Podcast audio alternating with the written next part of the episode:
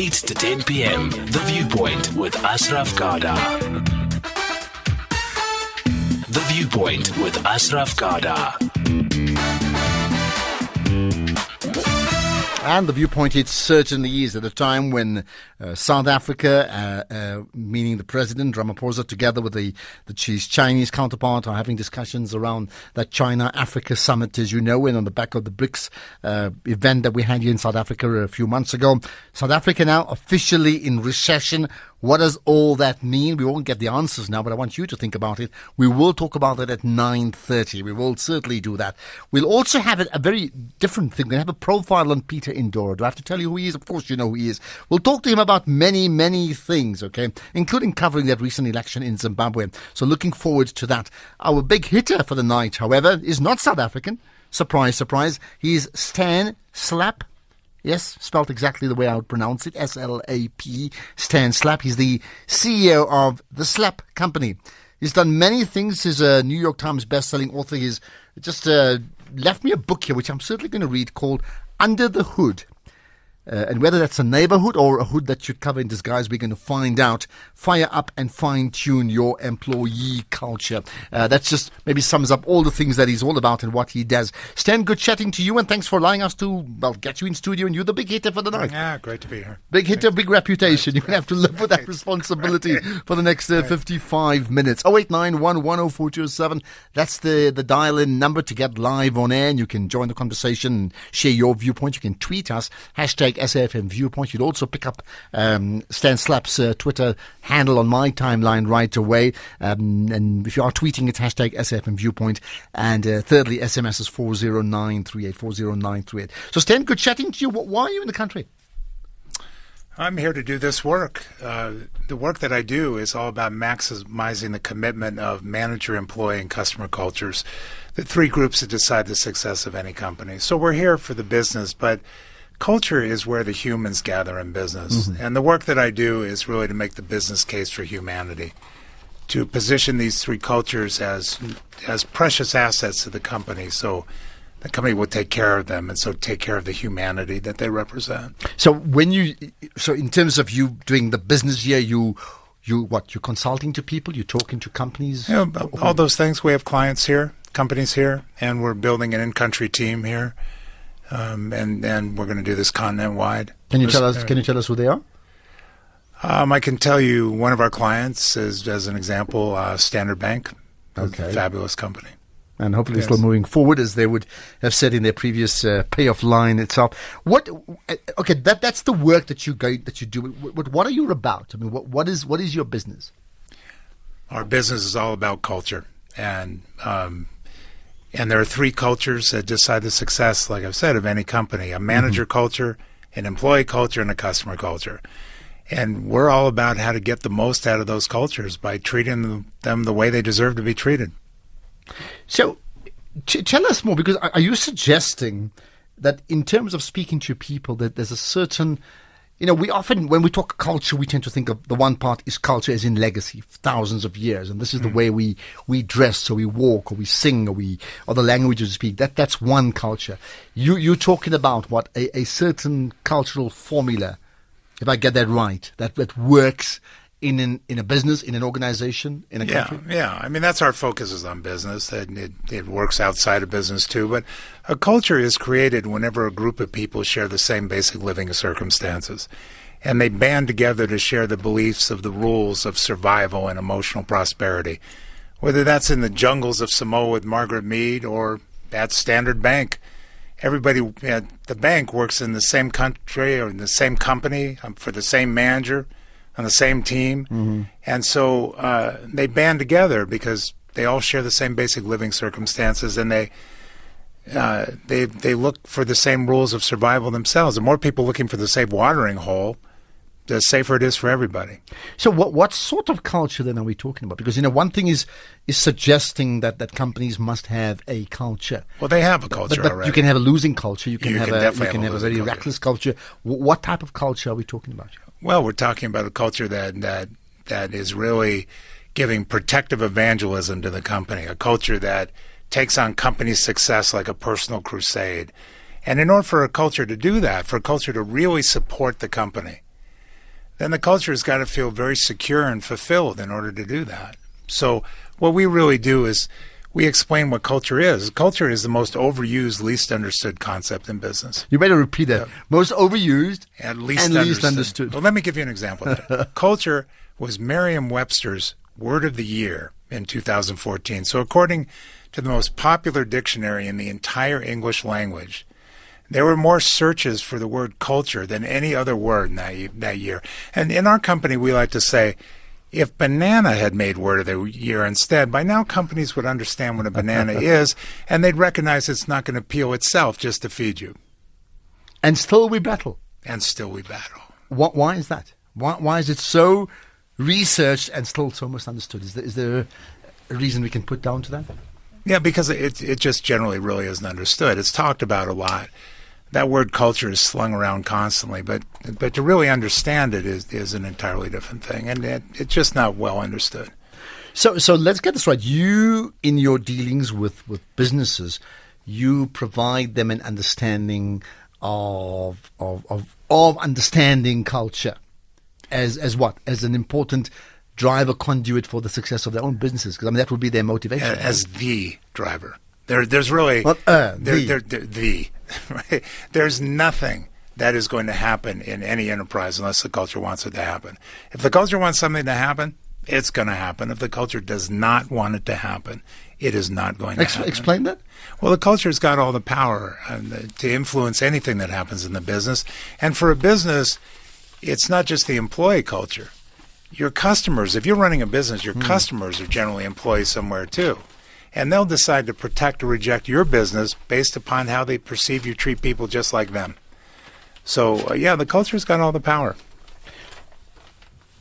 Who, who have you dealt with? I mean, I know you. You've. I want you to tell me. You've spoken. You've. You've advised or consulted with, with some of the biggest oh, name yeah, countries yeah. in the world. Tell, tell, us who they are.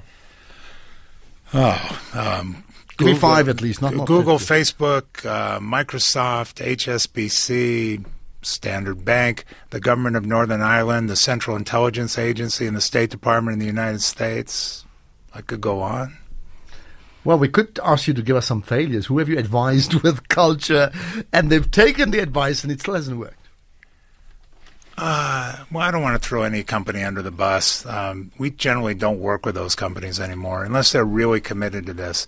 We're not going to go ahead and ask for on your behalf, ask a culture to trust you at a deep level if you're going to just default on that. That's cause that, that'll cause irreparable harm to a business. So I would say in the early days, there were companies that just they bought us like an expensive jogging suit and they didn't really want to sweat. And we don't do that anymore. We're pretty careful about who we take on. One, one of the things you, you've um, you've said, and I was looking at some of your quotes saying, when it comes to the leader, right, the leader is also the chief cultural officer. Well, that's something yeah. we, we would never speak about in this country. Yeah, and the a legendary CEO is two things: they're a chief cultural officer and they're a chief brand officer. Mm-hmm. And uh, it, it, if you really want to have legacy impact, then you focus a lot on those two issues. Explain, explain how, because I'm, I'm trying to understand people listening in. Some may get it immediately, others may like example. Well, I mean, uh, again, an employee culture, because it has the power to influence anything in the business, if you're the chief executive officer, or if you're running any organization, and you do not understand how a culture works and how to maximize its commitment, good luck getting anything done. I mean, if your job, at whatever level you are in a company, if your job, the success of your career, the success of your company involves achieving results through other people, and those other people happen to work for you. Understanding the true motivations of an employee culture is, is the most critical information you can have to be successful. And so if you are the chief executive officer, it's the same thing. You have the will of the culture can make or break a company. And and actually the biggest metric of cultural commitment won't be seen until the culture needs to show it. That's if the company gets into trouble only a committed culture will step up and save it. Now you can't bank that ahead of time. You got uh, rather you can't bank that when you need it. You have to put it away ahead of time. So really understanding culture is not just about creating performance; it's creating performance insurance And that is definitely the responsibility. And I will pick up your pick your brain on, on the fact that South Africa is in recession. Not that we're going to discuss economics, but certainly what you may tell us around getting the culture right to ensure that we can, well, can you insulate yourself? Is that too late? We'll get to that in a minute. Let's get some calls here. 0891 104207. My guest is Stan Slap. He's the CEO of the Slap Company. It's a, it's a consultancy. We'll find out more about that. Uh, he's certainly a New York Times best-selling author, and his latest book, which I've got in front of me, is called Under the Hood. Talks about employee culture, employer culture, and a whole lot of things, and just getting the culture right to ensure that an organization, well, survives, thrives, endures. Uh, KGM from Kimberley, welcome to the show. Hi. Good evening, Ashraf. Good evening to your guests. Good talking to, the you. listeners. Thank you. Ashraf, it's not every day where I'm going to say I aspire somebody, Mm-hmm. and and Stan is one of, of my my aspirations in terms of how he conducts himself. Uh, as as a young and upcoming consultant myself, I, I I take off my hat for him. And and look, in terms of culture, as he explains it, maybe to to bring it to home, if you if you look politically, for instance, you look at uh, the likes of the ANC. Uh, there's a culture within the, the ANC or even in any political party that says we tore the line in this way. Uh, Ashraf, you've seen how um, political parties or politicians within political parties, members of a party, would would protect the other, one of them, because of the culture. The culture is you are one of us, even when you're wrong, because of the strong culture that brings us together as a union or as a movement or organization, we are going to protect you. You can take it further to the likes of uh, a football club, for instance, in Kaizer Chiefs or Orlando Pirates or Mamelodi Sundowns. Now, the, the flip side of the coin, which is, which is what I would like to ask Stan on, is this. How, how can one use culture constructively to influence what has become a strong culture of retrogression and destruction? In, in the context of South Africa, at one point we were a beautiful country, a marvel of the world. We've now adopted a culture of being counted as one of the corrupt states of the of the continent. Hmm, hmm, how do hmm. we turn this around using culture? Okay, we'll we'll certainly get a response on that, uh, KGM. Thank you for that call. All right, and there you are, uh, KGM, who calls in often and has some interesting things to say. Certainly complimentary about you, uh, one of the people who would aspire towards. So there you are. Stan Slap, CEO of the Slap Company, is our big hitter for the night. More thoughts, more calls. You can do just that. Uh, 0891 104207. So I'll get to you in just a moment. Hashtag SFM Viewpoint. If you wish to give us a thumbs up to the chat we're having uh, and what is it you maybe enjoy, just be specific. You can also quote tweet the guest as well and share your viewpoint. After all, we call it the viewpoint.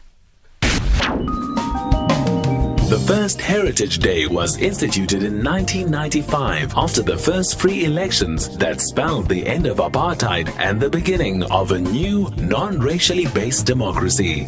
We have traveled a long journey.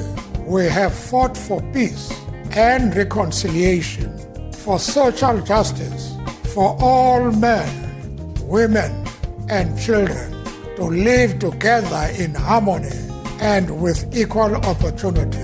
I am an African. I am an African. Owing my being to the hills and the valleys of this land. I am.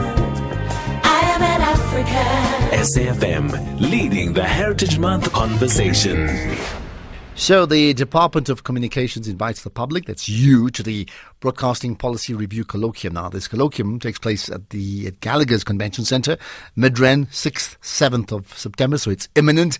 It's uh, and the theme is building a resilient public broadcaster. Very, very topical, of course, in the light of uh, the, the news today around uh, uh, the future of the SABC. Members of the public who would like to attend the colloquium or send written submissions, if they cannot attend, uh, should contact. Let me give you an email address. It's uh, well, it's Nomfundo Njolwana, and the email address is n o m f u n d o as in Nomfundo, and then at doc.gov.za. So Nomfundo at uh, doc at doc.gov.za.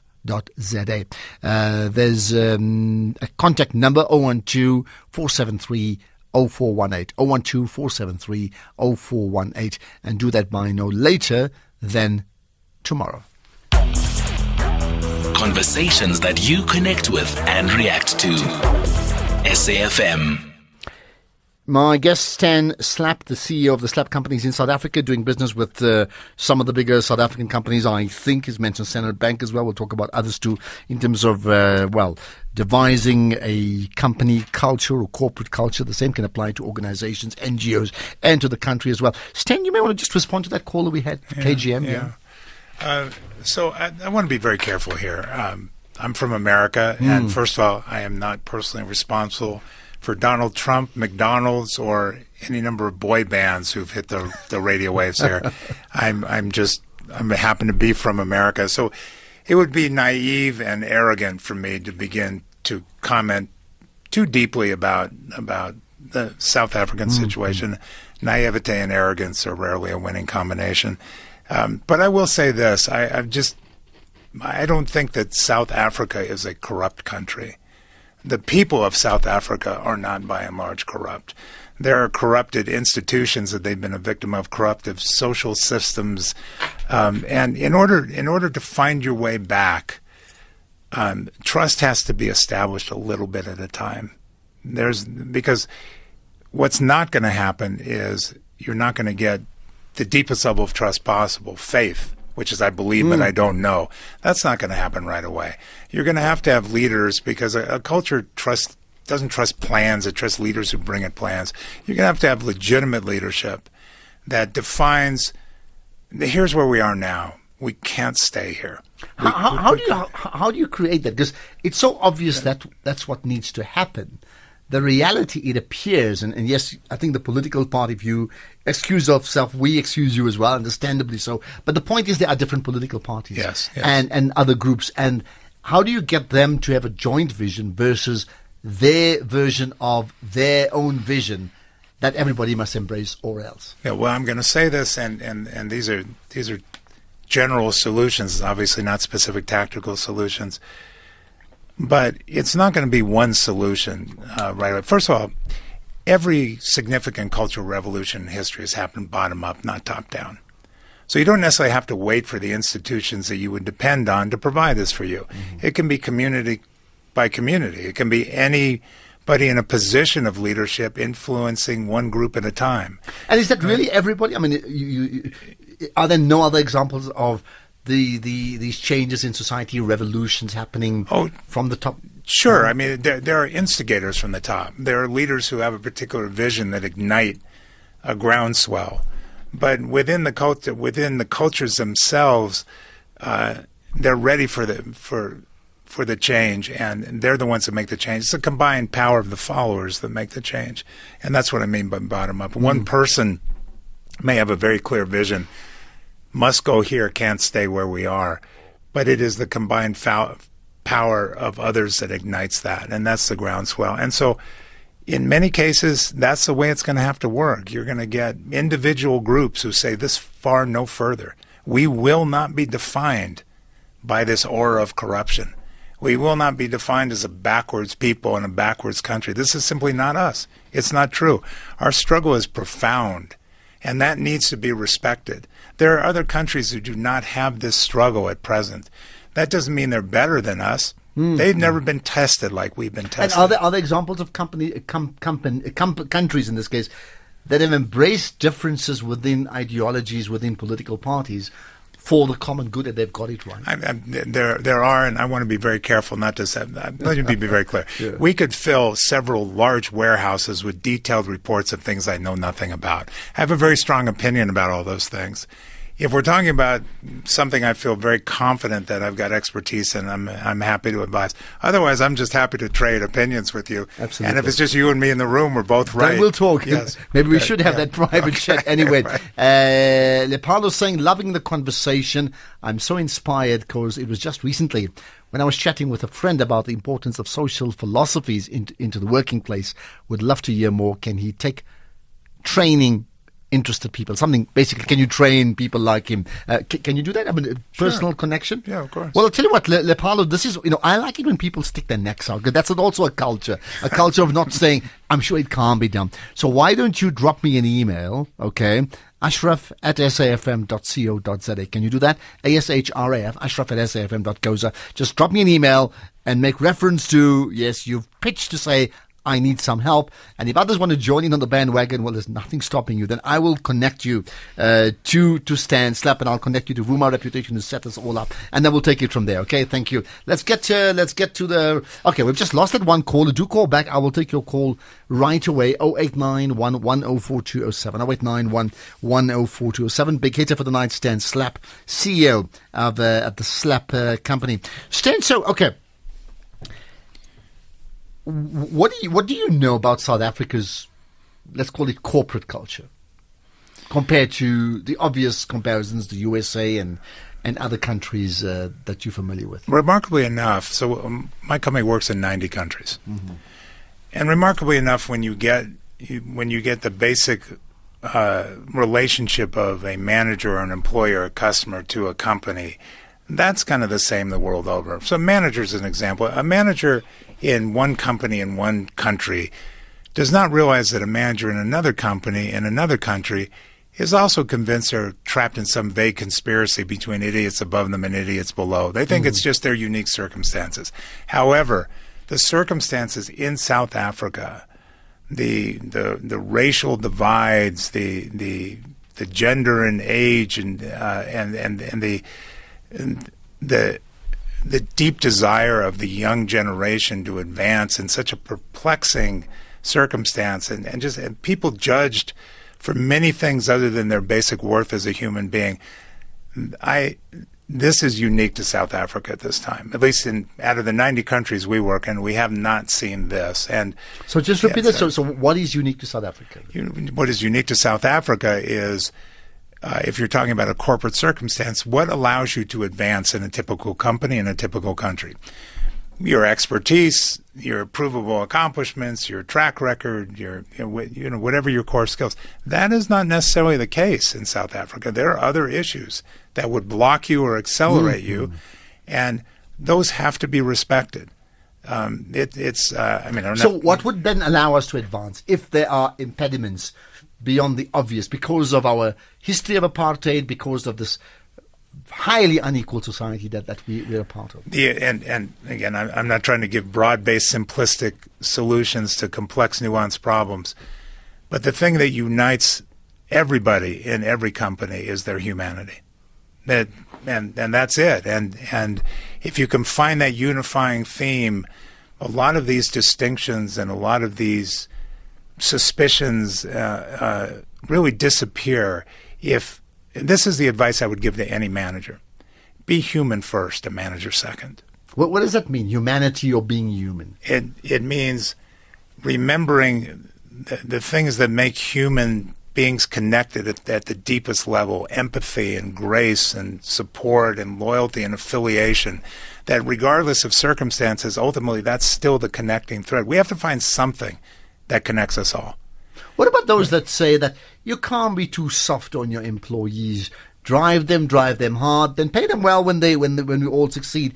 But but if it's too much about the human aspect and the humanity, those companies just don't work. Well, and I've heard that. That's provably untrue. Uh, but also, I'm not talking about being soft. I'm because culture is the work I've done for two mm. decades. I'm asked all the time, "What is a great culture?" And I, think people expect me to say, well, it's a happy culture. And you do not want your culture to be actively unhappy. But a great culture is a committed culture. And the performance of a com- uh, committed culture, that can be measured with any metric you use to manage the business. We're not talking about soft stuff. Anybody who thinks this soft this mm. is hmm. soft stuff is clinically insane.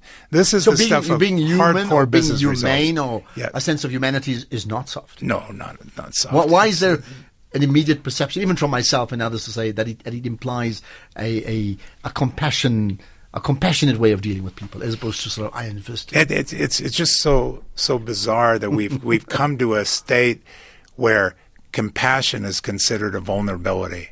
Compassion is considered you just don't get you're just not with the program. What's wrong with compassion? Compassion is not necessarily soft. Compassion is understanding, and if you back that compassion with the necessity to do your best work, um, that's how that's how work happens. Empathy, grace, dignity, uh, uh, loyalty. None of those things are soft things. I'm going to ask you to mention some names, if you can, of companies, uh, wherever they may be, South Africa or around the world, where they've embraced this culture that you speak about and it's worked for them. But I want to pick up more callers uh, as we chat to Stan Slap, the big hitter for the night. Uh, we'll get to Mark in a second, but Felix, go ahead from Nelspruit. Hello, Felix. Good evening. Thank you for taking my call, Ashraf. As, as always, look forward to you engaging with me. Go ahead. Oh, yes. Uh, we are bound to misunderstand culture. It is bound to happen like that because we always shift responsibilities away from individuals. And that's why we are bound to misunderstand culture. Now, what I mean by this is this. In a group, in a society, what matters is the level of consciousness of the individuals in that group, in that society. The level of consciousness of awareness of our connectedness. Now, that connectedness is the humanity you are trying to talk about. Now, the higher the consciousness of the people or the individuals in a, in, in a society, in a company, or whatever in a country, the more they realize their connectedness, the more they are willing to sacrifice everything to be connected to each other. And that is why leadership is misunderstood. Now, as an individual, you can only lead one life, and that is your life. And after you have lived that life so beautifully, so graciously, then it is possible for you to be a servant. And it is that attitude of being serving. That's what culture means. That I'm willing to serve for the good of the whole. And that is what humanity is lacking. Okay, got that. Thanks for that, uh, Felix. Respond to respond to him. I, I think that was a, a flawless statement, and, and there is nothing soft about that. That is as complex and nuanced an issue with as much dramatic impact as you can possibly get. And and and throughout history, that's how impact happens. Throughout business, that, that that's how impact happens. Any legendary organizational success, if we're using business as an organizing framework for humanity, you could use politics, you could use religion, you could use community, you could use any of these things. At the root of impact is a bunch of emotionally committed human beings that form together a common bond and and uh, and that's what makes changes. Uh, Felix, I think I think you're absolutely right. Well, well, you know, you you speak in the context of a sense that amongst South Africans, and, and this would be politicians, and these would be you know leadership in terms of organizations, right? Not solely businesses, but but influential organizations. We come into a stage where where we where we're entering, or we probably are in in the politics of of mob thought, making a big noise, yelling at each other, outing each other all the time. I don't know how little, how much you know about that, but even if you didn't, right? How how do we turn that around? Because it, it just appears so. Even if politicians differ, they, they differ angrily with each other, with with with no respect, with disdain for each other. Yeah, yeah, they're not great role models. I think it's it's we have to look for our role models in other places than by position alone. That that your position alone, even if you were elected into it, does not necessarily grant you the the the skill, the ability, the human competence to do what you need to do. And and I would say whether it's politics or business, either either one is fundamentally corrupt if your purpose is not to serve your true constituency. And so in business, the, the if if you are what is your true constituency? Well, it's who is going to drive the business results. So it's not shareholders, not stakeholders, not investors. It is the employee culture and ultimately the customer culture.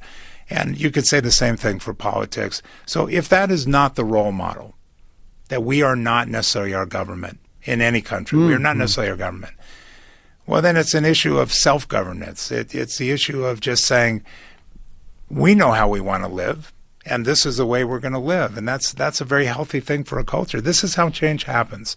So listen i'm i'm i'm not a perky guy. I think perky is at best mm. delusional at worst dangerous and certainly annoying. Our companies our com- the companies that we have as clients do not include patience on their list of corporate values. They want results and they want them fast. But they've tried many many times to get results by bluffing their employee culture by bullying it, by bribing it. None of that works. It, your culture will give you whatever you want, but you have to give it what it wants first. And really understanding what causes people to affiliate with a common bond and the power of that bond. Again, this is not soft stuff. This is the stuff of hardcore results. More to come on and get more callers, of course. Um, Mark in Cape Town, let's get your thoughts and we'll get to Billy in a second. Mark, go ahead. Hello. Evening, Ashraf. I will try and make it short and sweet. Thank you. Um, in my 50 years, I've noted uh, Africa's one of Africa's biggest problems, including us. What our problem? We are a divided nation, especially with this land reform. It's now the, the Zulus and the Xhosas and the Khoisan. Everybody is fighting now over this piece of land which belongs to nobody. It's God's creation. When we die tomorrow, you can't say you can't take this land or this piece of country with you to your grave. Now the problem is, from what I've noted, we are a greedy nation and greed has divided us totally. Thank you very much. Okay, Ashraf. we are a greedy nation. You see, that's a, a description of the, the entire nation. I'll get a response uh, in. C- can you comment on that? Yeah, I, I, I would just. So again, I am not of this nation, so let's just recognize that I'm totally unqualified to comment on this.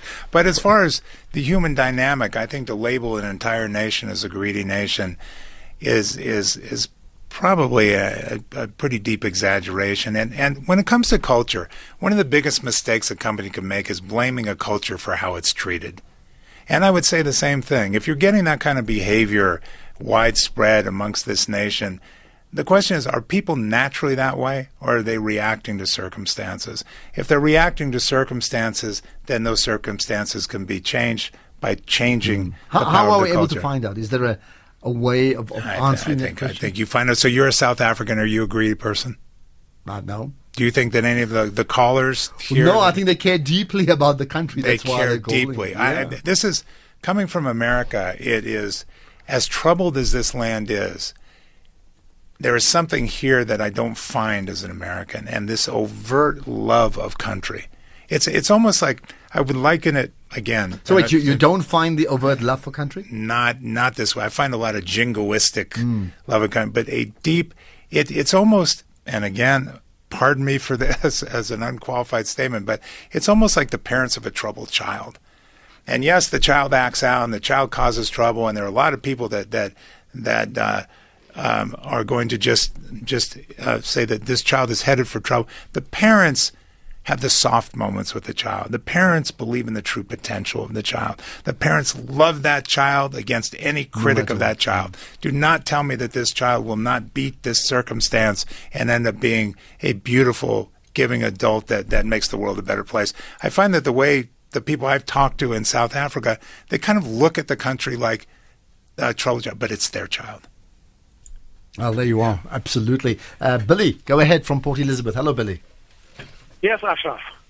Good. You're on the air now. Ashraf, Your mm. guest, your guest does not have to be from America. What he's saying is making a lot of common sense. Of course, I do know that common sense is not necessarily common. what he's saying is profound in its simplicity. Let me be specific. Mm-hmm. Ashraf, you know from the educational point of view, and this can be applied to corporate sector as well.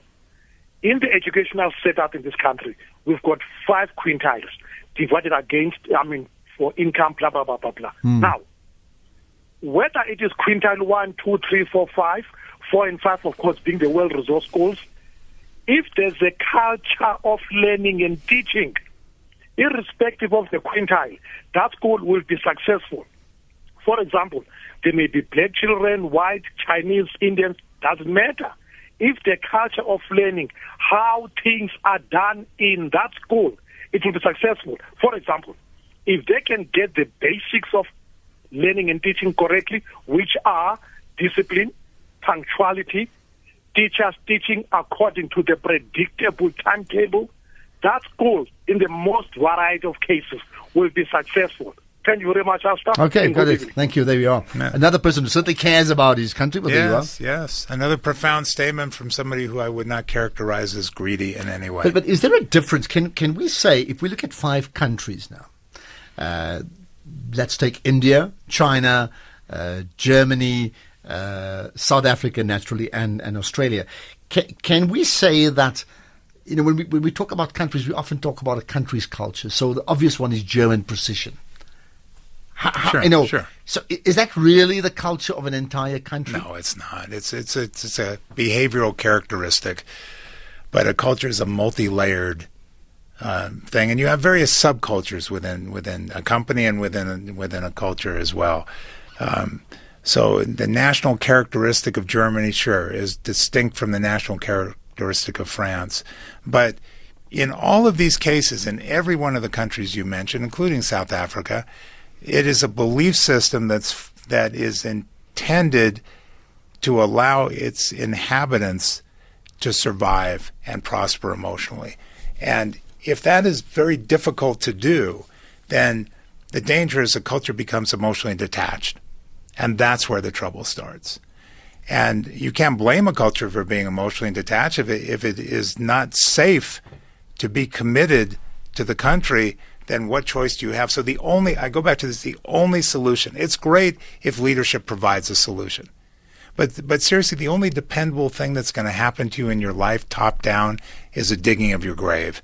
So unless procrastination is a big personal value of you of yours, don't wait one person influencing one group at a time, one company taking on this accountability on behalf of Mother Africa, uh, uh, one mother mm, raising mm. children, one community coming together. This is how it is going to change. The only way it's going to change. Well, what about, you know, one of the quotes, and let me see if I can find it, uh, you saying, true leaders delegate, but they are never far away from, from the from being the culture of an organization, okay, or from the culture. That means they, they never sort of step away. So the question to you is then, how important is the leader of the organization in establishing a culture, or does the culture come from bottom up and then they give birth to the leader? No, the, the leader the leader has a critical place. The leader has a special place in the culture. Mm-hmm. It's a lonely place, but it's special. The leader influences the rules of survival and emotional prosperity for a group of people that report to that leader. So, can a culture be healthy if the leader is toxic? Yeah, but it takes some work. It, it, it, it really takes some work because if the leadership is unstable, then the rules of survival and emotional prosperity are constantly shifting. And here's a culture that exists to protect itself, and it's, it's constantly trying to confirm how to survive in a world that it cannot reliably control or anticipate. If that is made more uncertain by a narcissistic, self serving leader or uncaring leader, it's just a mystery to define what does it take for, for me to survive here. So basically, right? what you're saying then, whether it's it's country culture, you know, in terms of the, the leadership of a country, whether it's a big organization, a company, or whether it's even a sports organization, uh, if, if the leader of the organization doesn't fully embrace and implement a, a, certain culture that is, I wouldn't call it a winning culture, but inevitably it would need to win, right? Understandably, then it's very rare that the, that the company, the rest of the people will follow through on the type of deliverables that were set, right. but they're actually not true deliverables. I would say. Right. The culture is agnostic. It's it's going to it's going to go where it has the greatest surety of the way things are around here, and if those are unhealthy things, it's it's it's going to fall. At least that's certain. So you know, you you have to look at like these companies that are notoriously corrupt. There's some in this country that that are certainly mired in scandal now. There's there's iconic the Enrons, the WorldComs. Mm-hmm. You have to wonder how did fundamentally good people, which are most of the most of those companies, fundamentally good people, let that evil under the door. And because just because it happened from the top doesn't mean the culture didn't know something was wrong. The mm-hmm. culture knows everything. Well, it wasn't just one deliberate, heinous act. It was little paper cuts to the soul that went unnoticed, untreated, and infected the culture's true sense of self. And that is leadership's responsibility to not let that happen. And uh, but you have to have legitimate leadership. Again, not leadership by position. You're not a leader by position so alone. What, what's a legitimate leader versus a leadership by position? The the a leader is someone who knows what they stand for most. You, someone becomes a leader by having a hyper awareness of what's most important to them, their their deepest personal values, and because they understand their deepest personal values, they understand the way they want to see the world. And if I can, in in in America, Martin Luther King Jr. has mm. values we can presume uh, freedom and equality and spirituality. So he knows the way he wants to see the world. He wants to see it as a reflection of his. He wants to see his values realized. If he cannot make that happen all by himself, he needs to turn what's most important to him into a compelling cause for others. That's where that's where leadership happens. And so you have to be grounded in that kind of self-awareness. What has what a what has living taught me about the best way to be? What are those fundamental lessons? What's my own priority code for living? And if I want to, to see the world around me as a reflection of that, I must be able to unite others to help me do that. Really, if, if, if a leader knew who they were and they knew where they wanted to go and they could just get there, they'd just go. They'd send you a postcard from the promised land. I have a dream. You're not in it. Mm, but they need other people. And so it starts with one individual's hyper awareness. Usually, if you look at the history of South African leadership, I would look at Nelson Mandela. Usually, a leader is aware of their values because their values are under pressure. You want to know something's important, you meet somebody trying to take it away. And I would say that that circumstance is, is, is rife throughout the country. I would say there's a, there's a, a better awareness of what is most important about living uh, that that is held by the citizens of this country than in many other countries that are complacent and entitled and, and relatively trouble free. I think there many may well concur to say there's a there's a robust debate about what's really important. I'll get to Jay in just a moment. Stick around, Stan Slap with me, CEO of the Slap Company based in the USA, but he's in South Africa for a few days, in fact. Um, and he's our big hitter for the night. We'll continue chatting to him up to nine o'clock. And then we have a fascinating guest, very different to the norm. He comes up after nine. I'll tell you about that in a moment. 58% of South Africa's households have no storybooks. Can you imagine growing up without a bedtime story? Or something to capture your imagination and take you to faraway places? Let's make a difference together this National Book Week. Tell stories, visit your local library, and buy a book for those who don't have. Join us as we travel the country with Funda Bala, 3 to 9 September. Go to sabookcouncil.co.za or check out the National Book Week essay page on Facebook, an SABC Foundation supported initiative. SAFM and Birchwood Hotel invite you and your loved one to the Birchwood Comes Alive Jazz Evening on Friday, the 7th of September at the Birchwood Hotel in Boksburg, East Rand. Performing live on stage will be the timeless Ringo Madlingozi. Supported by Zuri and the Music Academy of Gauteng Jazz Orchestra with the comedian Chris Mapane. Tune in to SAFM and stand a chance to win two VIP tickets and one night accommodation for you and your partner. For bookings, visit birchwoodhotel.co.za or call 011 897 0000. SAFM, let the music talk. 8 to 10 p.m. The Viewpoint with Ashraf Garda. Fascinating thoughts, uh, diversity of callers, always welcome. Jay, go ahead. Hello. Uh, thank you. Uh, just give me a few seconds, maybe a few minutes, just to um, uh, explain what I am making. Uh, okay, but you don't you don't have you don't have a few minutes. You can make one point with respect, one Jay. Point. Okay.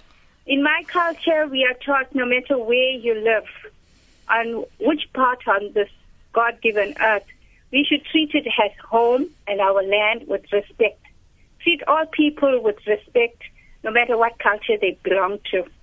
So in our culture, we are taught to do a lot of charity work because there's so much of underprivileged people, poverty.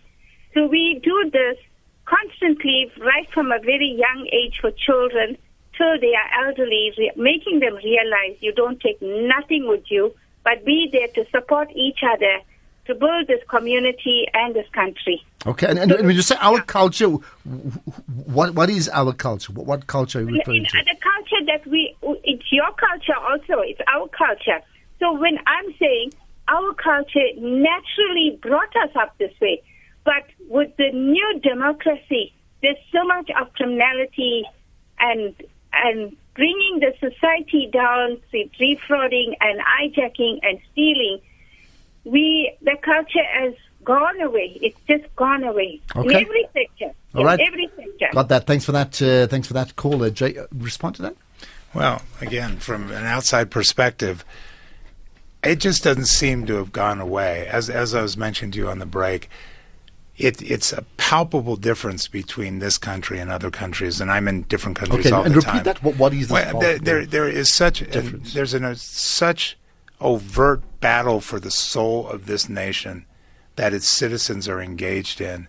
And it's very clear from everybody I've met, it just comes up all the time in conversation where it wouldn't in another country that we are not going to lose the soul of this country on our watch. Now, we don't know necessarily how to save it, but we know that we will not lose it. You know, I, I was speaking to you off air about the, the Champion South Africa um, nation building project I'm involved in, and I quoted this phrase that I give talks on champion people, build champion nations. And I'm saying that because part of, of one of the many things that, that I've read about you is is putting people at the center of all things you, Yes. you do, right? So so what's the message then that you have for for management in terms of say business management? I would say for managers, it, it, it, wherever you are in your career, whether you're just starting your career as a manager, you're halfway through, or you're reaching the end state, I don't think it's ever too early to look back at it as if it had already concluded. And what do you want that career to have done, have stood for? Do you want to have built a company, made things, made money? Now, those are all very good things. Mm. Do you want to have had a legacy impact on the lives of the human beings who helped you do that? That's a great thing. Now, you don't have to give up the very good thing to get the great thing, but you have to want the great thing.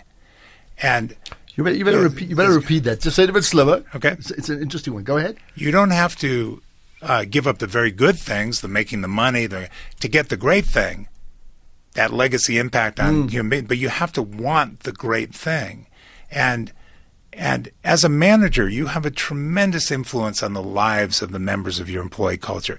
If they are made to feel anxious and diminished and insecure at work, that's not going to stay on the job. That's going to jump the fence and follow them home. These same people are partners and parents and neighbors and voters. The toxic impact of an insecure, anxious population is incalculable. So, a, a culture's profound search for safety and meaning in an uncertain world is a reminder that we all live in this world. We're all searching for the same thing. So treating your employee culture with empathy and grace is not simply a job performance tactic. It's a mirror that reflects your own true humanity. And, and, and what, what's the matrix for that in terms of when you treat them with that level of empathy? You know, normally business bottom line would be the way you judge a company's success, right? Yes, if, if you give an employee culture an environment worth protecting, the only way they can protect that environment is to protect the company. They have to make the company more successful. They have to execute on strategies. They have to evangelize company in- intentions to others. They have to protect and course correct strategies. It, the equation is very simple for a culture. If this is a place that is worth protecting, we will protect it. And that jaw dropping power of a culture to make or break any management plan and any manager, you definitely want that on your side. What what happens in a if- if you're working as an employee in a well within a company, and of course there's a leader, and we made the point about how important the leader is, but but the leader you know is the leader's culture is completely at odds with what the company culture should be, and you know the company is is bleeding because of that.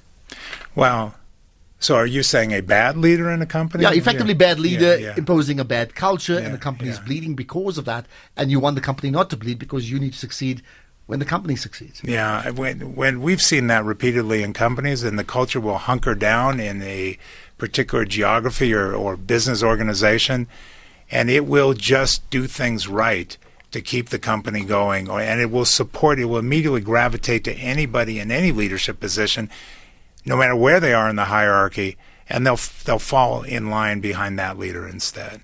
Um, in a really corrupt organization, um, the the culture just gets detached. If if the culture believes we cannot be sane, safe, and successful all at the same time, again, our only option is to de- to detach.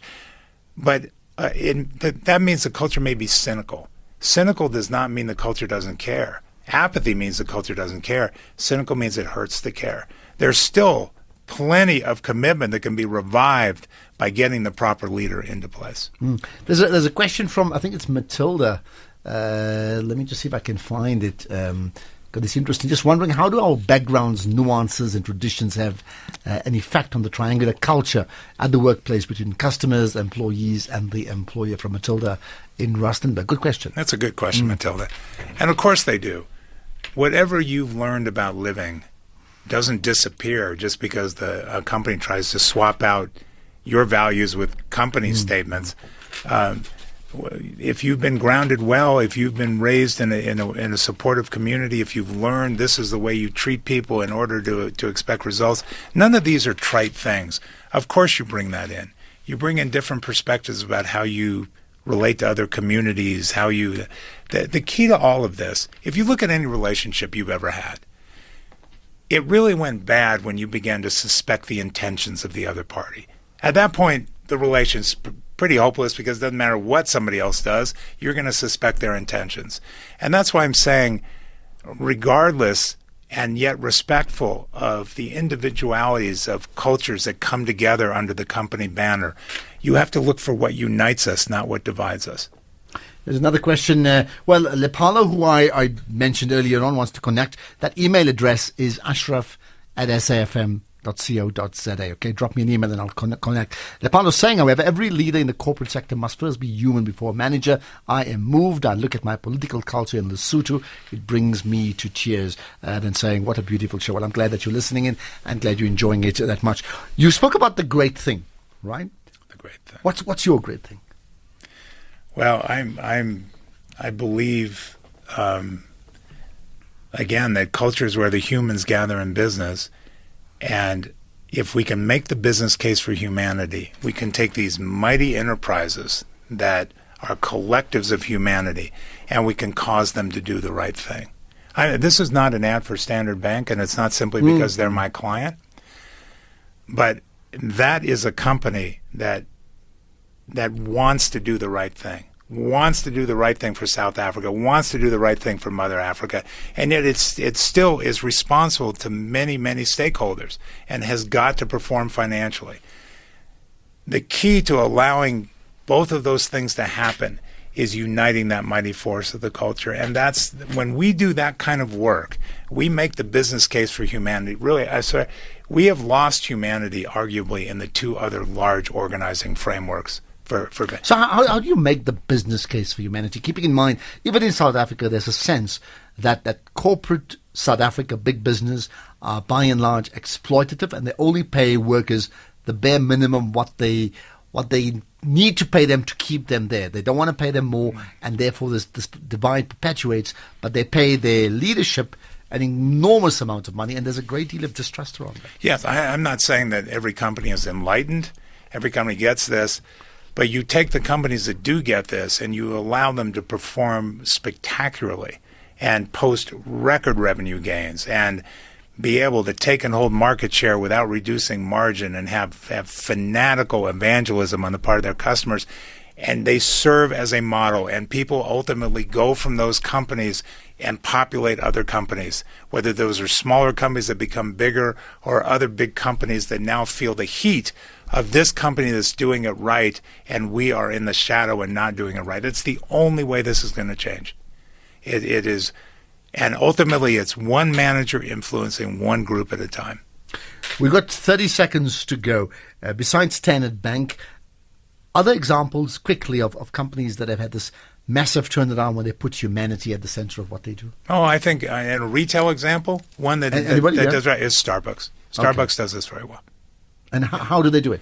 They take they take the internal culture very seriously, and in America they had a problem where two African Americans were refused admittance. They shut down the entire company to delve deeply into this problem. It was a single incident in a single store. They shut every store in the United States to say this is not going to happen in our company. This is not who we are. We've got, I said 30 seconds. I'll, I'll, I'll bear with you for another seconds. 20 seconds. The issue of racism. And I've, I picked it up very late, and my apologies for all that. We we have this this culture of knocking each other. That, that's our history. Um, h- how do you fight against that? I, I think this is great. You, 20 seconds, you're going to bring up racism and ask me for the ultimate solution. Um, Well, maybe one thing know- we should do. I, you know, I'm going to just sound like some hippy dippy guy from San Francisco. I swear that's not the case. it's kindness is the best we can do. Kindness. That's where we're going to leave it. Thank you for your time, Stan Slap. I'm going to leave it to you, by the way, to to tweet us some of the links for some of the great work that you do. And if you're able to post on Facebook, just uh, tag me, Ashraf Garda, SFM Radio, hashtag SFM Viewpoint. I would gladly share that as well. Okay? Thank you And I get a sense from from our listeners, it's like thumbs up. We certainly enjoyed that big hitter, Stan Slap. Thank you for your time. Uh, Peter Ndoro is the other guest we're going to talk to just now. Now, that's going to be a story that you're going to find just as interesting. Let's get the news. It's nine o'clock.